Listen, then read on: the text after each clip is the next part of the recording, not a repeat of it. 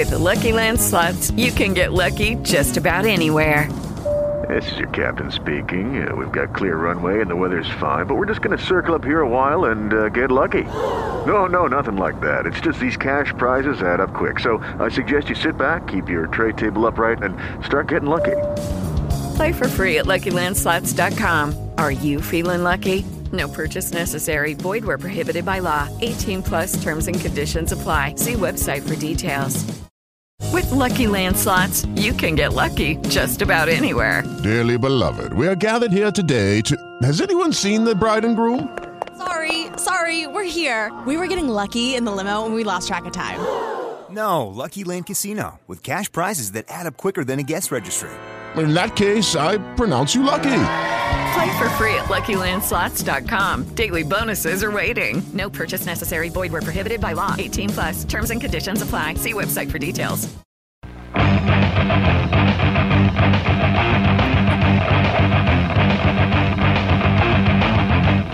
Welcome to On the Mat. I'm Kent Sesker with the Dan Gable International Wrestling Institute Museum. Uh, welcome to our program. Tonight's guest will be Andy Hamilton from the Iowa City Press Citizen, as well as former professional wrestling star Renee Goulet and journalist J. Michael Kenyon. On the phone with us tonight is Andy Hamilton. Andy, how are you today? Good. How about you, Ken? I'm doing real good. Thanks for joining us uh, on the program. For those of you out there in the wrestling world, uh, well known for uh, Andy Hamilton's terrific articles that he writes for the Iowa City Press Citizen. He's been with the paper for uh, 11 years now and covers both football and wrestling and a little bit of baseball. How are things in Iowa City, Andy? It's been a busy, busy day. The Hawks have uh, gotten three football recruits today, which is an unusually high number for the you know for late Ju- or late June, and kind of kind of been a wild goose chase today. All right, always keeping you hopping there. Uh, Andy, of course, you had an opportunity to attend the World Team Trials a few weeks ago in Council Bluffs, Iowa, where two former Hawkeyes uh, emerged uh, out of the seven freestyle wrestlers and made the world team 132 pounder Mike Zadick and 145 pound Brent Metcalf. Tell us uh, about these two uh, wrestlers and what you thought of their performances at the World Team Trials. Well, I'll start with uh, Mike, and that's probably about as as good as I've ever seen him him wrestle. I mean, he was uh, uh, really aggressive, had some really nice shots um, throughout the tournament. Um, you know, on top of it, uh, it just seemed like you know he, he he's a guy that's a little bit of a slow starter. He lost uh, lost the first period in the last four matches that he wrestled, but he came back and won all four. And, and you know, you look at his his career, and that's kind of been uh, you know a, a track record with Mike, where where he's a little bit of a slow starter, but uh, as a match wears on, as a tournament wears on, he just seems to get better and better. And uh, you know that was the case uh, in the Bunch series. He uh, you know just didn't let anything uh, really fluster him. That uh, you know the singlet grabbing and and all that stuff that that went on. That uh, Bunch was penalized a couple times, and it, it really didn't seem to to rattle Mike a whole lot, and uh, you know just kind of kept uh, kept his focus and, and stayed on the offense. And, and you know he's a guy that, that's hard to score on to begin with, but uh, when when he's scoring points, he's he's got the ability to compete with the best guys in the world. And um, you know I.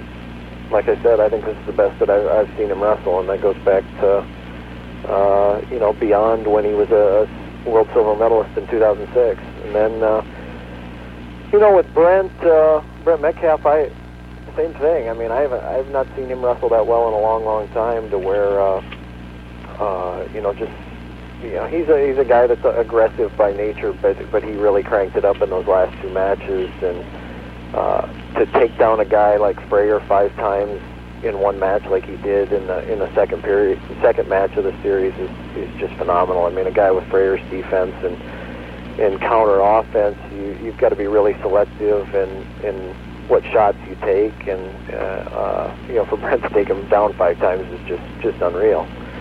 So uh, you know, he's he's a guy at 23 that uh, you know tons of upside, and especially if uh, if he wrestles like that, where where he's um, constantly on the attack and, and smart with his attacks and, and crisp with them.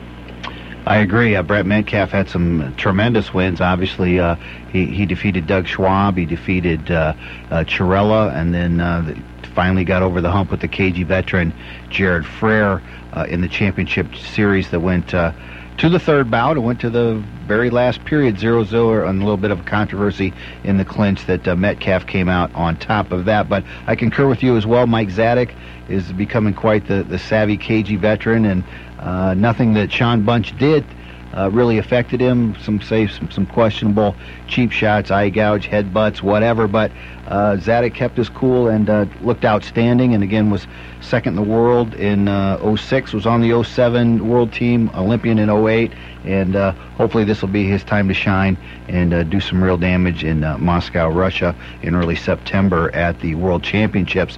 Doug Schwab, of course, you know very well, even though he's a Red Sox fan and, and you're a Yankees fan, and I'm glad you're able to overcome that barrier in your professional relationship, Andy.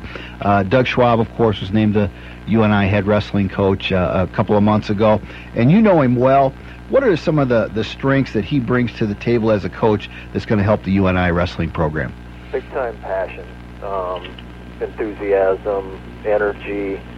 Uh, not to mention he's he's a tireless worker, and I, and I go all the way back to uh, the first year I covered the program here. Um, you know, he was a he was a junior. Uh, my first year on the beat, senior my second year on the beat, and I, you know, one of the things that first struck me was the fact that you know every time I'd go in there at the end of a practice, uh, you know, they, they'd have hard workouts, and then then it would be Doug on his own for another 45 minutes. He'd put on his his running shoes and run, or he'd do extra rope climbs, or, or get on a you know an airdyne, or you know something else. It was always something more than, than everybody else was doing. And, and you know, this is a program known for not cutting any corners and training as it is, and training you know harder than you know most, if not all, the other programs out there. And um, and and here he's doing stuff that's above and beyond. And and I think that's always been the case w- with him. That uh, you know he, he's not a guy that's going to cut corners, and, and he's going to do things the right way. And um,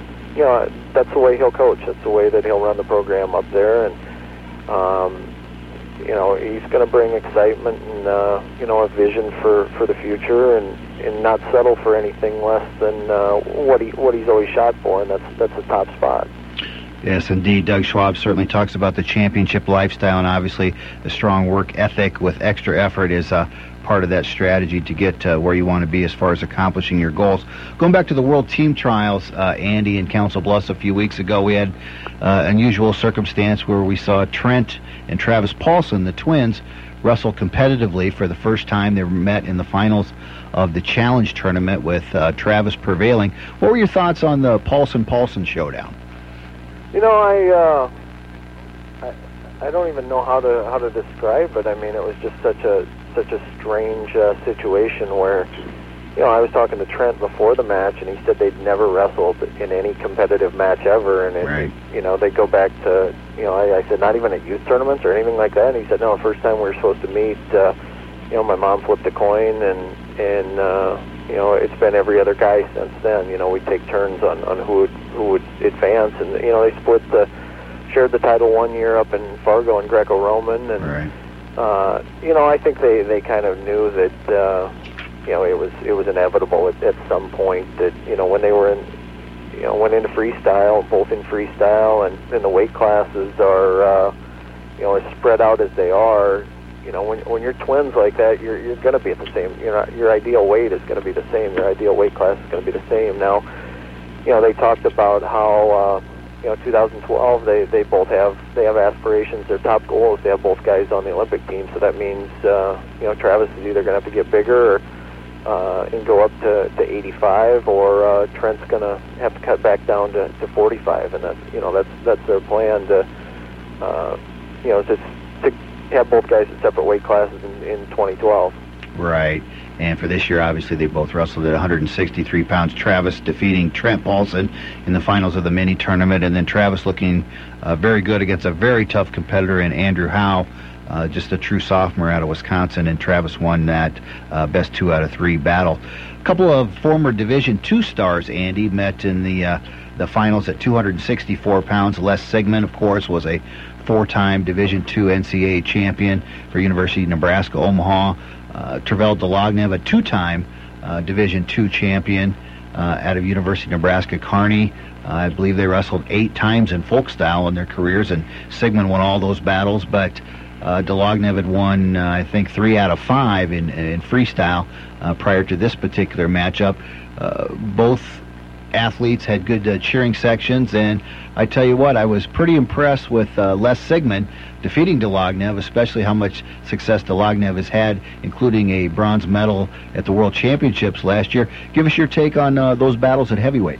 Well, I think that, that the heavyweight matches were a uh, a good reflection of, of the tournament as a whole, and, and you know I go back to last year, and, and I walked away from that tournament thinking, you know, uh, you know it, it was you know me as a wrestling you know fan follower, uh, you know I, I was I was un, unhappy with the product. I, di- I didn't like the fact that you know that the guys weren't scoring points and and uh, you know, I talked to some people about it, and uh, you know, we, you know, they were like, "Well, it's it's the rules," and I said, "Well, it's not the rules because you watch the Russian nationals, you watch the Olympics, and guys are scoring points and and you know, putting on a show, and here we've got guys that are wrestling for."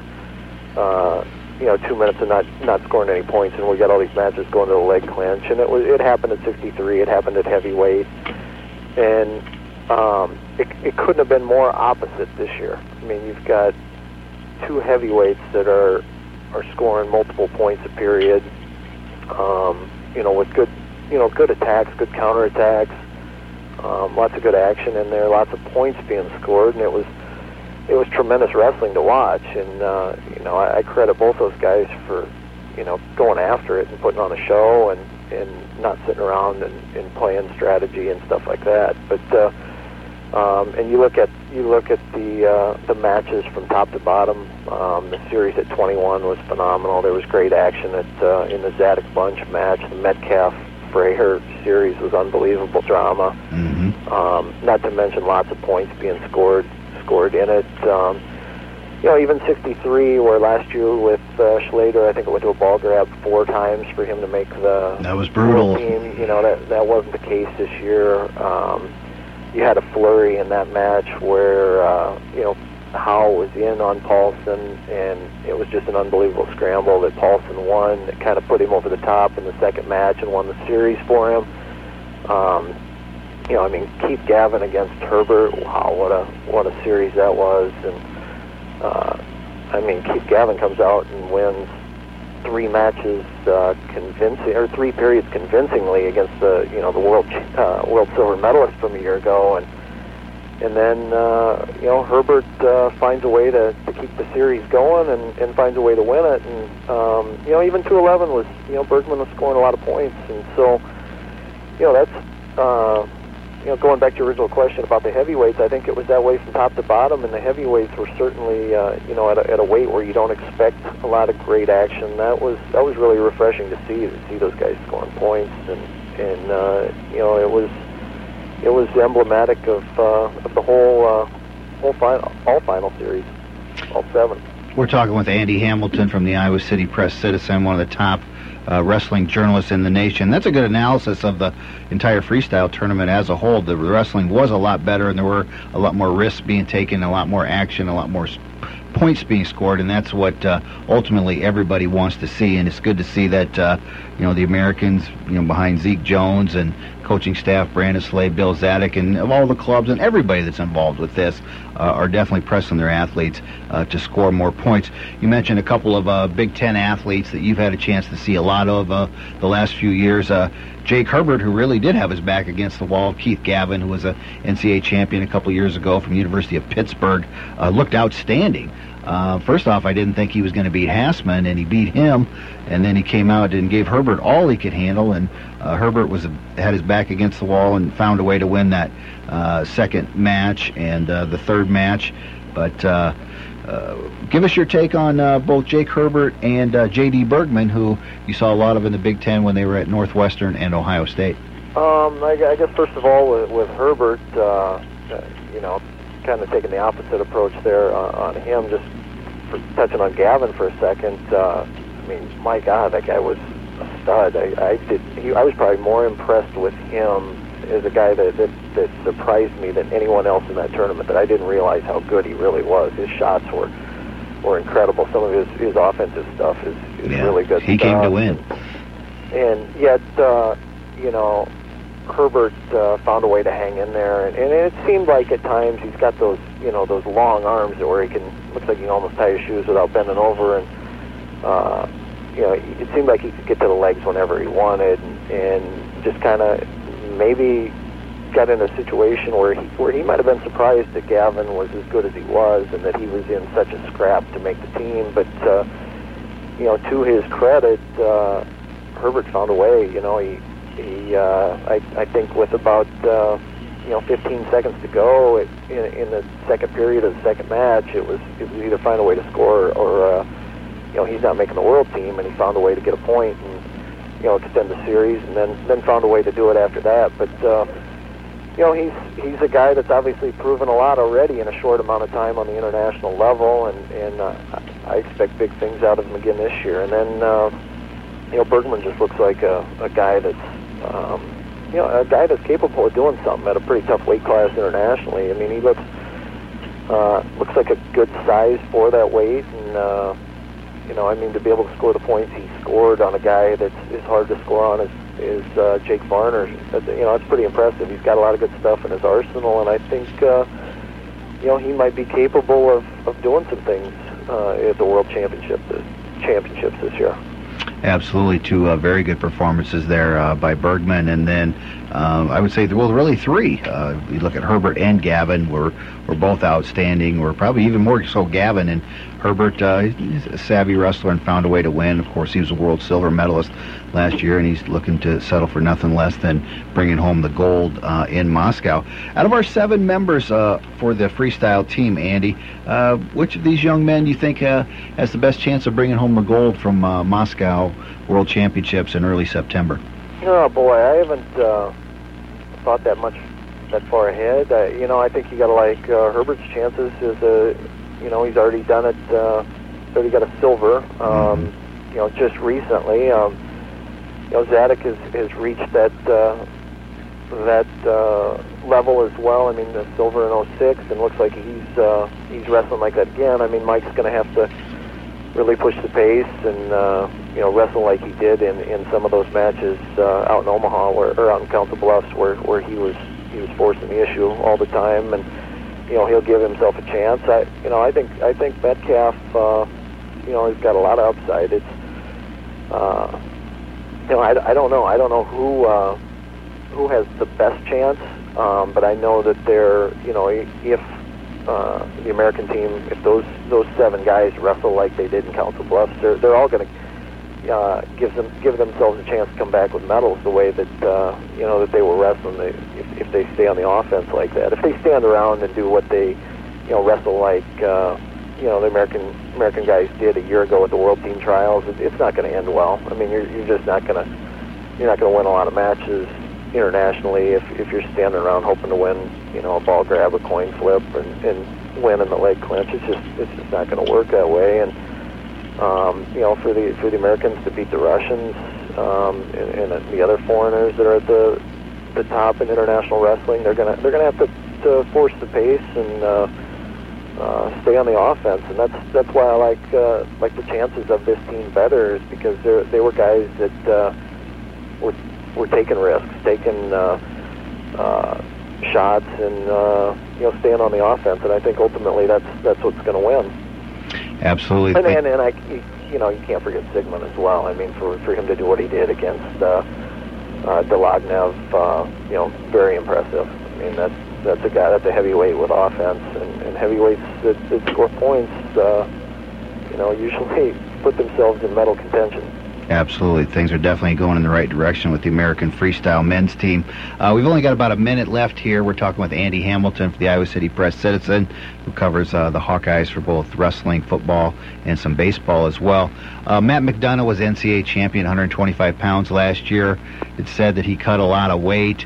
Does it look like, from your perspective or what you know, that McDonough will go back to 25, or do you see him moving up to 133 for the upcoming season? Uh, just my guess at this point. I think he stays at, at 125. I think, uh, you know, he's trying to decode some of the things that he said uh, uh, here in the last uh, couple months, I, I think that's the plan for him. That uh, you know he's going to wait it out and see, you know, what his body does here in the coming months, you know, coming weeks and coming months, and uh, uh, you know, before he makes a decision. But I, I suspect we'll, we'll see him back at 125. It was such a good fit for him. He, he said he, he, you know, the cut wasn't as bad as probably what people thought, and uh, uh, you know, he was he was strong, and um, obviously nobody held up better than he did in matches. I mean, yeah, I never saw a guy walk off the mat against him that uh, was looked to be in better shape than him. So, uh, yeah, I think it gives gives Iowa a tremendous advantage for to have a guy starting dual meets like that, that that's going to come out and, and you know score points and uh, you know win the majority of his matches and, and do it with uh, you know I think he had bonus points in close to 30 matches last year, which is just phenomenal for a freshman. He did have a phenomenal career, only lost one bout, won the NCAA title, so we'll be expecting more great things from Matt McDonough over the next three years. That's all the time we have for this segment. We've been talking with Andy Hamilton, of the Iowa City Press Citizen. Andy, always a pleasure, and thanks for coming on the program. All right, anytime, Ken. All right, take care. All right, we need to take a break. We'll be back in two minutes. You're listening to On the Mat, KCNZ AM 1650. The fan will be coming back with pro wrestling star Renee Goulet. Spend time with your family this weekend at Dysart Days 2010 with events starting Friday at 5. Saturday beginning with a Firecracker 5K run and Grand Parade to follow. Plus rides, music, food, and other activities going on. End your fun-filled weekend at Dysart Days with fireworks at dusk on Sunday evening. See you this weekend. Celebrate the 4th with Dysart Days and Rogge Realty, specializing in farms, residential, and acreages for 17 years, serving Tama and Benton counties and surrounding areas. Planning to move or wanting to buy or sell? Give Rogge Realty a call today, 800-796-8488, and enjoy the fun at Dysart Days this weekend. Many of you may know Amber, the hairdresser who previously worked in Waterloo. Guess what? She now owns Hair Designs Unlimited in Dysart and wants to invite you to come and visit her for that new look. She is also a sponsor for Dysart's 4th of July celebration weekend. Come celebrate the 4th in Dysart and visit Hair Designs Unlimited at 504 Wilson Street, 476 3366. You've heard about it. Maybe you've even thought about it. Now is the best time to retro foam your home. This is Iowa, and that means it's going to get hot. Beat the heat, stay cool this summer, and save some green on your utility bills by having your existing home re-insulated with retro foam. You can save up to 50% on your utility bills year round and enjoy the comfort of your own home when you call retro foam. Retro foam is safe, non-toxic, retards mold and mildew, and pollen infiltration. There are no plugs in your brick, aluminum, or vinyl siding afterward. From the outside, you'll never know anything was done to your home. Ask about Retro Foam's summer savings package when you call Retro Foam of Iowa, 877-791-FOAM for a free estimate. Save tons of green by going green. Now that you've heard of Retro Foam, take action and call now. 877-791-FOAM, 877-791-FOAM, or watch the two-minute video at RetroFoamIA.com. Now is the time to retro foam your home. The Tony Bruno Show. All the buffoons on talk radio who don't know what they're talking about, I don't get it. The U.S. had another goal disallowed, and there's outrage, upheaval, and tumult. Because, you know, if this had happened to another country that really takes soccer to the point of murder, mayhem, if this had happened to England or Germany, they would be rioting in the streets. They would go house to house trying to find this referee. Tony Bruno. Weeknights at 9 on 1650 The Fan, KCNZ.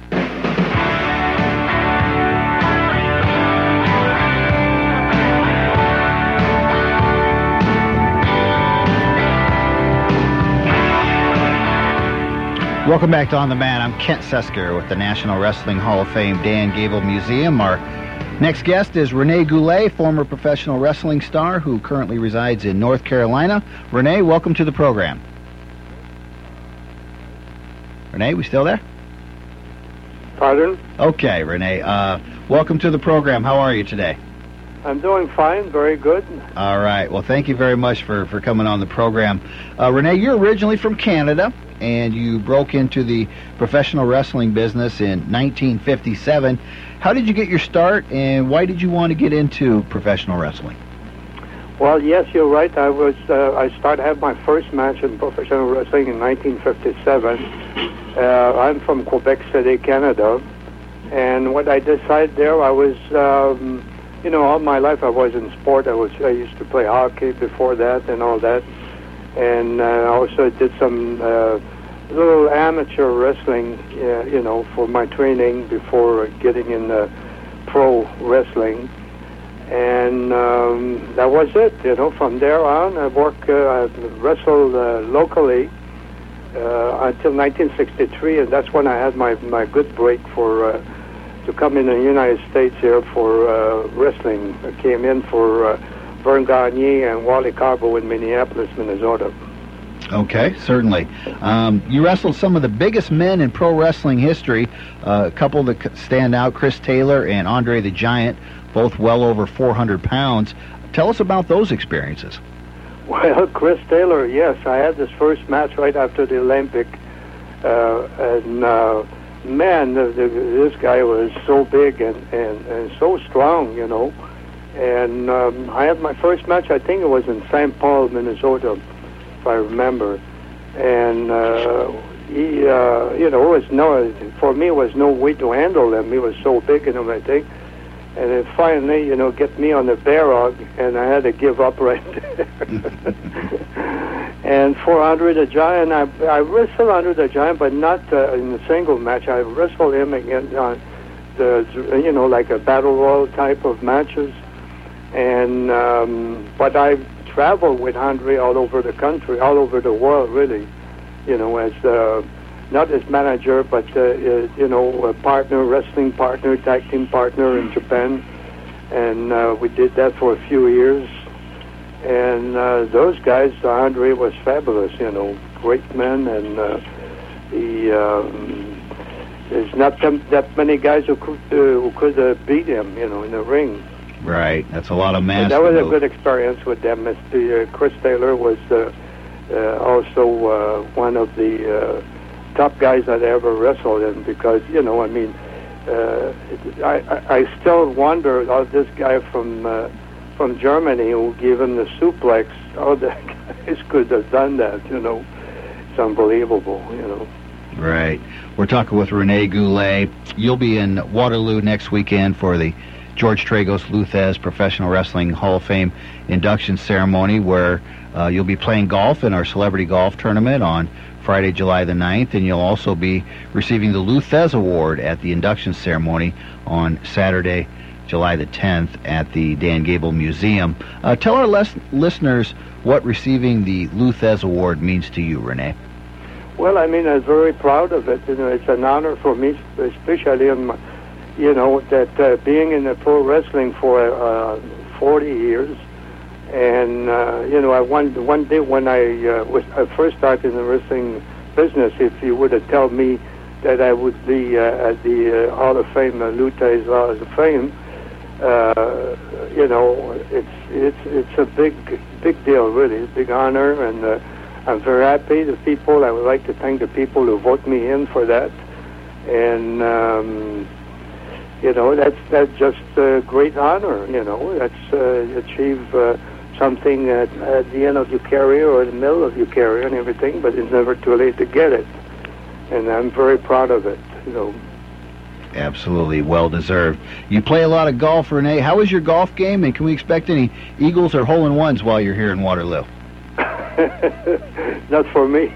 for me, no. My game is, uh, uh, you know, I, I I started to play golf. You the truth, when I retired from uh, pro wrestling, uh, uh, working. I mean, uh, uh, from uh, you know, I used to be an agent for World Wrestling Federation, also road Right. agent for them, and that's when I started to play golf. You know, at, uh, as a hobby. And uh, but I was playing pretty good for a while. But the last couple of years, I. Lo- I lost some of my game. I had two hip replacements, and uh, also that um, you know my swing is not as good as it used to be. But I still play. You know, I play this week here. At, it was like a 97 degree hot, very very warm here in Charlotte, and I shot like 92. You know, that's uh, that's not too bad for me, but it's not great. You know. It's certainly I like to play in the really low 80s. Right, there you go. Uh, we're talking with Rene Goulet, who will be in uh, Waterloo next weekend for our George Tragos Lou Thesz Professional Wrestling Hall of Fame weekend activities. Uh, you wrestled professionally for 27 years. What are some of the fondest memories from your career? Well, I mean, it was never a dull moment, that's for sure. You know, and it's because you're so busy all the time, you know. At one time, I was wrestling like uh, three, well, we're down to about like 300 days a year, you know, on the road. That's a lot of work. And, um, you know, the, the good memory, that's, uh, you know, travel all over the world and you meet different people in different places, which is uh, uh, very nice, you know. And uh, toward the end of my career, like I told Louis earlier, that uh, I become a, uh, an agent for World Wrestling Federation. Uh, that was uh, pretty good too. You know, it was a good step from pro wrestling to stay in, in wrestling too. You know, but in different uh, stage. You know, you know, like um, you know, be on the road with all the guys, and uh, you know, uh, it's like uh, TV, uh, doing TV production and interview and all this. You know, that was really interesting, but a lot of work. Yeah, absolutely. A lot of work and a lot of traveling. You know, if you you know. You earned every used I enjoy it, of course. You know, if I didn't enjoy it, I wouldn't have been that long in it. You know, but uh, that's the way it is. You know, that's uh, choose I choose that as, as my career, and uh, I stayed uh, the whole time, and uh, I'm doing pretty well too. I've been doing pretty well also. Absolutely, you had a very good career. We're talking with Rene Goulet. Rene, did you ever have the opportunity to wrestle uh, either Dan Hodge or Lou Thesz? Yes, Danny Hodge, I wrestled him uh, quite a few times, and uh, I wrestled him up in uh, Minneapolis uh, in the uh, 70s, you know. He was a tough son of a gun to either two. And, uh, I mean, you know, you, you know his background in the amateur wrestling and boxing. Right. All of that, man, his grip was uh, well known uh, all over the, the the, the, the, country, you know, ever shake hand with him, and it's uh, put you right on your knees. And uh, was he's a very, he was a very good wrestler, too, professional wrestler too. I really enjoyed to wrestle him, you know. And also I wrestled Lou Thesz, but only a couple of times, but never in a single match. It was mainly like a tag team match. You know, I wrestled him back in uh, uh, Indianapolis. Uh, I was working for Dick the Bruiser at the time there, and uh, Lou Thesz uh, came in the territory, and uh, you know, I, I wrestled him toward the end of his career too. You know. hmm But you only wrestled until 74, so that was quite a career that uh, Lou Thesz Yeah. had. Uh, we're talking with Rene Goulet, who will be in Waterloo No, next. I wrestled until the the, the year the '84. I think I had my last match in 1984. 1984. Okay. Actually, I was referring to Lou Luthez, who Oh, okay. wrestled until he was 74 years old. So I apologize for the misunderstanding there, uh, Renee. well, um, you you obviously had had a great career, and as you mentioned earlier, after uh, wrestling professionally for 27 years, you went on and you were a road manager for uh, a, a decade plus after you you stopped wrestling. Tell us about that role and what you enjoyed about it. Well, I enjoy it. You know, I was a, like I said, was a different uh, uh, side of the, the wrestling. You know, knew I knew all the wrestling uh, uh, uh, wrestling uh, business. You know, and that was the only part I didn't really know uh, about it. But uh, and they put me in charge there with the, an agent. Uh, you know, as the the work that we have to do, especially for World Wrestling Federation, because that was I, I was there especially at the start of this uh, the new uh, era of wrestling. You know, they were wrestling. You know, we had wrestling matches three times a uh, three towns running three towns a night all over the country and uh, all over the world. You know, when you had to have uh, agent going to uh, to the town to uh, make sure that everything is working properly there as far as the the, the box office. You know, know how much. Uh, money was uh, in the house and the uh, uh, the advance money for, and also for the uh, boys in there in the dressing room make uh, make sure that everybody's doing the right thing and they, they were there on time and because we had a you know list of the, the thing to do you know like the the lineup of the guys you know which one is going to be on first match second match or third match or the we know who was the main event but we have to put a, uh, some sort of um, a schedule right you know, line up there for the match. And uh, that was very interesting you know on both sides. And uh, but uh, that wasn't that an easy job too because most of the time we used to have like uh, sometimes 40 wrestler in the card, you know, because we were Sure. running all big shows those days, and uh, you have to deal with 40 different uh, uh, person, you know, that uh, sometimes guys don't feel too good and they got that bad, uh, I don't know, bad trip or. Uh, you know, airplane canceling and everything, and we got to make sure that everything was working properly, you know. And that uh, did that for almost 15 years. Uh, Absolutely. Well, you had a long run in, in the business, and uh, you're very well respected uh, throughout the professional wrestling uh, industry. Thank you. We're talking with Rene Goulet, uh, who'll be in Iowa next weekend to receive the Lou Thesz Award at the George Tragos Lou Thesz Professional Wrestling Hall of Fame induction ceremony on July 10th. He'll also be playing in our golf tournament on Friday, July 9th, as one of our celebrities. Uh, Rene, who was the toughest opponent you ever faced in the ring? Well, one of my first, uh, toughest uh, opponent, uh, opponent in the ring was uh, one of the guys who uh, uh, not start me, but uh, you know, uh, uh, after a match in uh, Quebec, uh, Canada, I mentioned Maurice Mad Dog Vachon. Sure.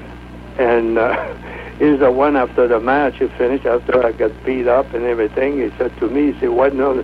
Why don't you go in the USA and in the United States and uh, you know for wrestling? You know." Well, I said, Maurice, I don't speak a word in English and I don't know anybody out there. I need a wrestling promoter. He said, "Hey, let me handle that." He "I'm going to call." Uh, Wally Karbo in Minneapolis, and I'll book you in there, and you go from then. And that's what he did. But that guy was very tough and very well respected all over the world. Maurice, and uh, he uh, still uh, in the. Well, I think he's going to be there too at the uh, Yes, he will. Hall, uh, Hall of Fame. I think he goes every every year. Mm-hmm. But uh, very tough and respected man in the wrestling business, you know. Absolutely. And that really did help me a lot at first, you know, to start to go on the road and uh, you know start my career there, you know. So he's a good guy to have on your team versus having to face in the ring, huh? Yeah, exactly, exactly. And as far as the other guys, the tough wrestling, you know, every wrestling match was different, you know, every night. Especially in our time, you know, we wrestle against different opponent. You get in there, you know, and uh, you wrestle with uh, different guys, and uh, uh, you know, everybody was tough. You know, every uh, it's about the same uh, level. Sometimes you get some bigger guy than uh, than uh, I was, and things like that. But um, never complain and nothing. You know, and just uh, go in there and, and did it. You know, that's what. Uh, uh, and I love to do it. Uh, was uh, really, you know, every night was a different town. You know, and it doesn't matter if it was uh, 10,000 people in a place or or 500. You know, I really enjoyed to be in there. You know. Absolutely. Well, you had a terrific career. You'll be here next weekend for our Lou Thesz George Tragos Professional Wrestling Hall of Fame activities. Our five inductees this year will be Terry Funk, Paul Vachon, Mad Dog's brother, Stanislaw Zbyszko, Warren Bockwinkel, and George Gordienko. Rene Goulet, of course, will be receiving the Lou Thesz Award. Uh, we will also have uh, Mitch Foley here. They'll be receiving the Frank Gotch Award, and our next guest on the program is uh, J. Michael Kenyon receiving the Jim Melby Award. So we're very happy to have you along with uh, all the several other Hall of Famers that plan on being uh, in attendance this uh, next weekend, and those include such people as Fritz von Goering, Lenny Hen- Larry Hennig, uh, Mad Dog Vachon, as we mentioned, Baron von Raschke, Dan Hodge, Bob Roop. You could probably tell stories for hours about these guys, huh, Renee? Yeah, that's, for sure. And he told a Baron von Raschke. He was another tough, toughest opponent there was, you know. Very good. And I mentioned uh, George Gordienko. I wrestled uh, George Gordienko the first time in Winnipeg, Canada. and it was in the in the, the uh, 70, early 70. We used to wrestle there in Winnipeg, and uh, I wrestled George Gordienko. Man, he picked me up like I was nothing, you know. I, and I used to work uh, 225, 230 at the time. Mm-hmm. And man, he was uh, strong. And also, I wrestled him in Germany. I wrestled in Germany for three, four months in uh, 74. And I wrestled George Gordienko at uh, about uh, two or three different times over there, too, you know. Matter of fact, he was a, a big star in uh, overseas in Germany and uh, at one time in England and all that, too, you know. Absolutely. Well, that's terrific stuff, Renee. We're looking forward to having you in Iowa next year, or excuse me, next weekend, so you can hit a so you can hit a couple hole in ones at our golf tournament, receive your award, and uh, have some great camaraderie with all your professional wrestling legend friends. So, Renee, it's been a pleasure having you on the program, and we look forward to having you in Waterloo next weekend. Okay, again, thank you very much to have, to have me on, and I'm looking forward to see all you good people up there, too. You're welcome. Thank Thank, you. you, Renee. Thank you very much. Bye. All right, we need to take a break. You're listening to KCNZ AM 1650, The Fan. On the mat, our next guest will be journalist J. Michael Kenyon. Stay tuned. Jim Rome here with your Rome Report.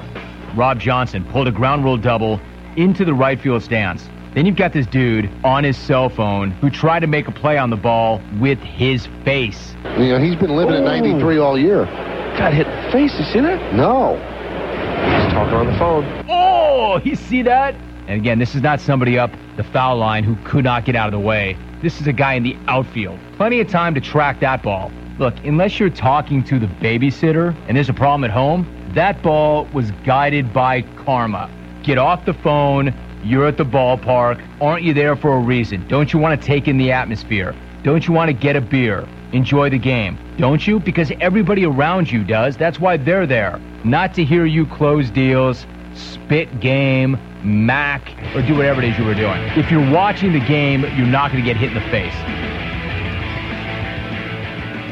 Hey, clones, you work hard, rain or shine. Good news is, so does Liquid Nails Subfloor Adhesive. It works in temperatures as low as 22 degrees Fahrenheit and as high as 120. It even bonds to wet or frozen lumber that is flat out strong. Want more? Get to winliquidnails.com slash Rome between now and December 31st, 2010 for an amazing promotion.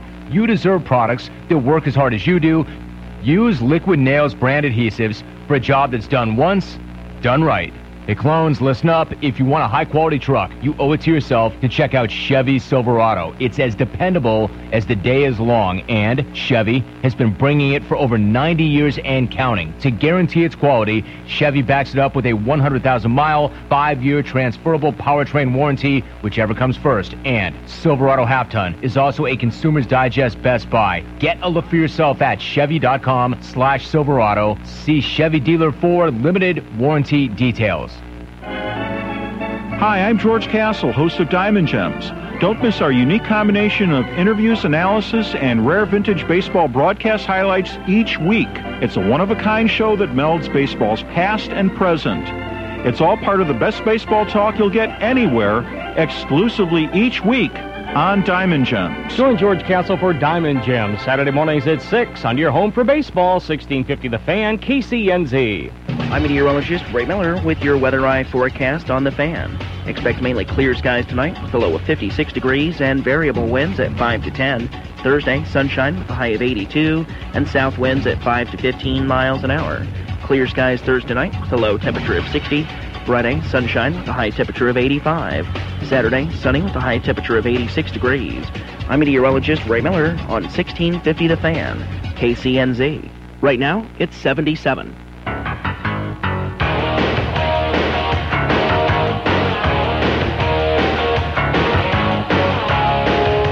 Welcome back to On the Mat. I'm Kent Sesker with the National Wrestling Hall of Fame Dan Gable Museum. Our next guest is journalist J. Michael Kenyon. Mr. Kenyon, how are you today? Just fine, sir. Glad to be talking with you. All right. Well, we're certainly glad to have you on the program. Appreciate you taking the time to do it. Uh, Michael, you covered uh, many sports in, in, your career, including baseball, basketball, professional wrestling. What led you uh, to get into journalism? I think it started when I was about 12 years old. I had an assignment in a junior high school class, my seventh grade class. They wanted us to make a crossword puzzle. and they said the best crossword puzzle will be printed in the school newspaper. Well, I won the competition. The crossword puzzle went into the newspaper under my name, and I was hooked. I thought, boy, this is a great way to make a living. I'll just make up stuff, and they'll print it under my name, and I'll live happily ever after. Okay. Hopefully you didn't do too much making up. Most of those were fact-oriented stories, weren't they? Oh, of course, everything, everything, just like professional wrestling. All right. Uh, Michael, obviously you're well respected in your field. What did you enjoy more, uh, doing the writing or, or the broadcasting part of your career? Oh, I don't know. I, I, I think the part I enjoyed most about both of them was the researching. That's one of the things that got me so interested in the history of professional wrestling was just looking up uh, about where everything came from and, and the secrets behind everything. Writing was fun. Broadcasting is fun. Uh, they both have their places. I was one of the earliest guys in Seattle to go from newspapers into radio Mm-hmm. At a time when not too many people were doing that. This is, you know, more than about what 35 years ago, probably. And uh, got on a got on a talk show that uh, got got some national recognition from Larry King and some guys who helped me along, and, and I had a lot of fun at it for a lot of years. And so I guess uh, uh, you get more notoriety on on the air, but I think ultimately you probably have more satisfaction by uh, by writing because somebody can at least drain their bacon on top of your clippings. Good, good analysis on that. We're talking with J. Michael Kenyon, who will be in Waterloo next weekend to receive the Jim Melby Award for Excellence in Journalism for Professional Wrestling, part of the Pro Hall of Fame festivities. Uh, Michael, what does this award uh, mean to you, winning the Jim Melby Award for Excellence in Journalism for Professional Wrestling? Well, having been somebody who knew and worked with Jim Melby for more than 30 years, it means a little bit more than than uh, winning some awards, I suppose. Uh, when you're close to the person for whom it's it's named, it has a special meaning. Jim was, of all the fellows who, who do what we have done all these years, uh, was probably the nicest guy in the bunch and, and probably the hardest worker. And so to, to be able to follow in his path uh, is it means something. It's it's important, and I think uh, the reaction I've gotten from other guys and that who who do what we do, whatever it is that we do, uh, uh, validates that as well. Uh, they they seem to be. Uh, uh, happy that uh, that I've won the thing, so uh, I'm looking forward to coming to Waterloo again. All right. Well, we're certainly looking forward to having you. We're speaking with J. Michael Kenyon, who will be receiving the Jim Melby Award uh, next weekend as part of our Pro Wrestling Hall of Fame weekend. Uh, Michael, where did you grow up, and were you an athlete as a kid? Well, the, your definition of athlete will have to be stretched a little bit. I thought I was an athlete. I was I was going to be a basketball player when I was 12 years old or 13 years old. I was six foot four, and I thought wow. I was going to be. Uh, I had I had seen Wilt Chamberlain play, and I had imagined myself being about that size by the time I was fully grown. A terrible thing happened though. My growth was stunted at that very point. I'm, to this day, I'm still six foot four, and I weigh about 200 more pounds than I did then. And then it turned out that I couldn't, and, instead of playing center and being able to get the ball up close under the basket, I had to dribble it up the floor. The only problem was when I dribbled the ball, the ball would come down to the floor and it would never get back up in my hand. Somebody would steal it. So I became a journalist. Okay. So obviously it was. I wanted, I wanted to be an athlete in the worst way. I, who doesn't in America? Right. Yeah. Exactly. you have a lot of uh, things to, to aspire to from that, but uh, journalism certainly a, a, a, nice career move as well. I still got I still got to Madison Square Garden. There you go. And I got to the Indianapolis Motor Speedway, so uh, uh, I got the Rose Bowls and I got the Sugar Bowls and Super Bowls and World Series and All Star games and everything. So probably in the long run did better than most athletes. There you go. You probably attended a lot more events and went to a lot more venues than uh, uh, a lot of the guys who were actually competing in the different sports. And I was able to break training all the time too. Your your training methods were uh, whatever the, you wanted them They to were be. they were suspect. they were suspect. We're talking with J. Michael Kenyon, uh, who'll be receiving the Jim Melby Award in, in Waterloo next weekend. Uh, Michael, who were your uh, mentors and role models in your journalism career? Ooh, I, I suppose columnists like uh, Jimmy Cannon and uh, Jim Murray and Mel Durslag, and uh, probably the I think the best uh, person who ever wrote about sports was Bill Heinz, W.C. Heinz, who wrote about just all manner of sports. There are some collected volumes of his work that uh, I think are, are worth their weight in gold. If anybody who wants to learn how to write about sports, just pick up something uh, that W.C. Heinz wrote. He's also the guy who uh, wrote MASH that uh, turned into the television series. Really? So he was able to live pretty comfortably in his later years. But the the magazine uh, sports writing that he did about guys like Pete Reiser and a lot of old boxers and baseball players and football players is just uh, beyond compare. And I was lucky enough to read him when I was a kid, and he probably had as much influence on me as anybody. Good deal. We're talking with J. Michael Kenyon. Uh, Michael, have you been to Iowa before? Yes, this I think will be my uh, fourth trip to the to the inductions. I was at the initial induction uh, in Newton in 1999. Okay. In fact, they put me into the Cauliflower Alley Club uh, uh, board of directors uh, on that trip. I went back to Newton a second time, and this will be my second time to Waterloo. Okay, super. I think I think I was there last in I think it was 2007 when uh, Red Bastien Oh, sure. was put into the, along with Yep. Steve Williams. Dr. Death, right. Okay, good. Dale deal. Lewis was a. It just turned out everybody I that was on that uh, card that day. Dale Lewis was a, a dear friend of mine. Uh, of course, he died a long time ago. But hmm the very first time I was ever let into a professional wrestling dressing room was in Waco, Texas, when I was 19 years old, and I was a rookie, and a, and a rookie on that card that night was Dale Lewis, who had only turned pro about oh six months before. You know, he was a former AAU champion out of Oklahoma, hmm and uh, uh, we struck up a, an interesting friendship that lasted for quite a few years until he, he of course, died rather prematurely, but was a uh, turned out to be a wonderful professional wrestler. And Red Bastien has, has been a close friend of mine for a long time. Red is quite the character as well. We're talking with J. Michael Kenyon.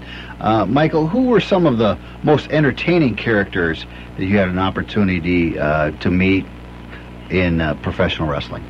Well, I think I think any list like that, uh, you know, there's, there's certainly plenty of characters in the in the uh, in the wrestling business. Uh, uh, Maurice Mad Dog Vachon. It's a dog eat dog world. you can't can't leave him off the list. Right. Uh, Gene Kiniski, who we just lost this spring. Mm-hmm. Uh, Giant Gene, uh, Canada's greatest athlete, uh, fellow who went into the Hall of Fame there in Waterloo in Right. 2004 was a memorable character. I got a chance to spend a little time around him in his life. Lou Thesz, uh, of course, the very first wrestling match I ever saw in my life, a pro match, was way back in about 1952. I saw Lou Thesz wrestle Primo Carnera. And then years later, probably 45 years later, I had a chance to meet Lou, and, and we were pretty good friends for the last 10, 10 years or so that he was alive. Uh, Lou was a, a fascinating character, and of course, it's nice to have his name along with George Tragos uh, uh, on the Hall of Fame, the professional wing of the Hall of Fame. Absolutely. We're talking with J. Michael Kenyon, and your travels have crossed you paths with many great athletes in, in wrestling as well as a variety of other sports. What are you most proud of that you accomplished in your career as a journalist? Mm, boy, that's a, that's an interesting question. I, I don't think I've ever given that any thought. I would I would think that uh, uh, just just based on the reaction that I've gotten gotten from people over a 50 year span, uh, just by making people uh, smile a little bit. I think uh, I always tried to write uh, happy stories and talk about happy stuff on the radio and, and, and to be recognized for having brought a little joy into a few lives, uh, that's about as much as I could have ever hoped to have accomplished. Okay, well, that's it's certainly an underrated aspect, and I'm glad you uh, took that perspective on, on your career. Um, who are some of the people that you uh, respect most from the professional wrestling game? Well, I think I, I respect the promoters as much as anybody. I, I did some promoting myself, not only in wrestling but in other sports, uh, auto racing and boat racing and boxing and different things, and, and so I know how hard it is. I've always had a uh, had a fascination with promoters and and uh, uh, guys who could uh, beat the drums and, and do the ballyhoo and, and manage to draw a crowd. It's a it's a very difficult art. There are a lot a lot of people that try it, but there aren't very many people that are, that really excel at it. And in wrestling, I've had a chance to know some people like Leo Garibaldi, who I think was one of the greatest wrestling promoters that ever lived. We lost him just a couple of years ago too. Mm-hmm. Leo was the the scion of a, of a big wrestling family, the Garibaldis. His dad was Gino Garibaldi. I met Paul Boesch and was fairly close to him. I even had a chance to edit his uh, autobiography. He was a longtime promoter in Houston. It was a genius at the art. Invented many of the things that uh, that we came to know as being regular features of professional wrestling. Uh, tag team matches and cage matches and all those things. That most of them uh, mud matches, even things that came out of the fertile mind of uh, Paul Boesch, who was a, a fascinating character. Don Owen up in the Pacific Northwest, out of Portland, was a came uh, was another son of a promoter and, and promoted himself for, for like 45 years. Very w- well respected in the business. Uh, the list goes on and on, but uh, uh, it's amazing that the the wrestling business is really built on the backs of the promoters. The wrestlers come and go. The promoters were there for for sometimes as much as a half a century, and they were uh, the guys who made it uh, what it really was. And just just the same case today with Vince McMahon. It's hard to imagine the WWE without Vince McMahon.